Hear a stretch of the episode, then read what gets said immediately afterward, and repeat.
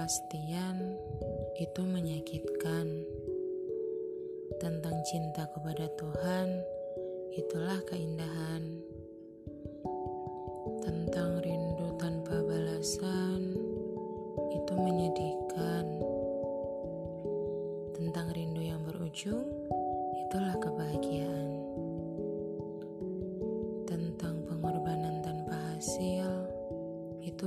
Kesia-siaan.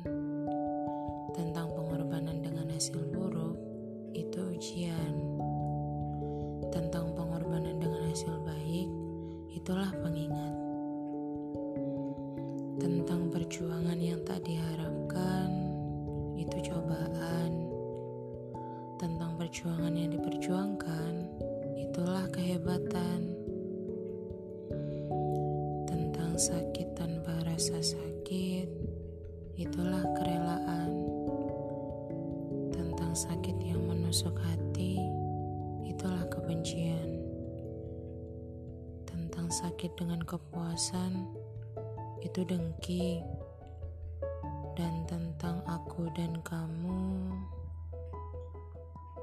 sesungguhnya itulah kesempurnaan.